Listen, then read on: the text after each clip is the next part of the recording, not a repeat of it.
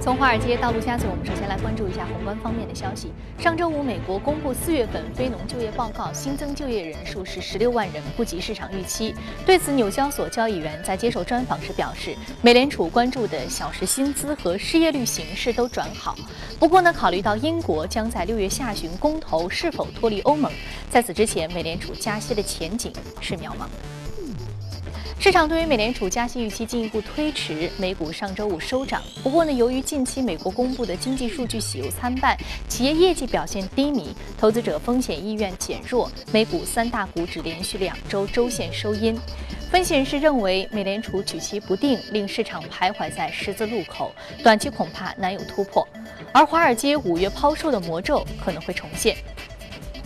李博数据显示，截至五月四号的一周，投资者从美国的股票基金撤资一百一十二亿美元，创出了今年一月以来最大的单周资金净流出。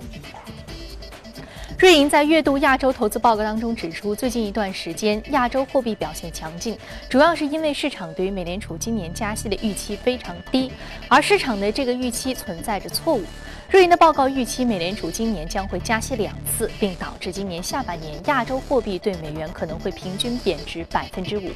在被瑞银集团集体看空的亚太地区货币当中，瑞银最集中的减持了澳大利亚元。瑞银还提到其他投资机会，就亚洲市场而言，瑞银更青睐股票而不是债券。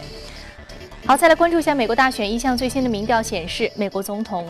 候选人希拉里和 Trump 在各自党内的预选当中呢，成为了领头羊，可能需要相互感谢对方，因为美国选民主要不是因为啊，呃认同他们的主张，而是因为非常的反感其中的一个人，从而希望另外一个人阻止对方成为总统。Trump 的支持者当中，大约百分之四十七表示支持 Trump，不是因为希望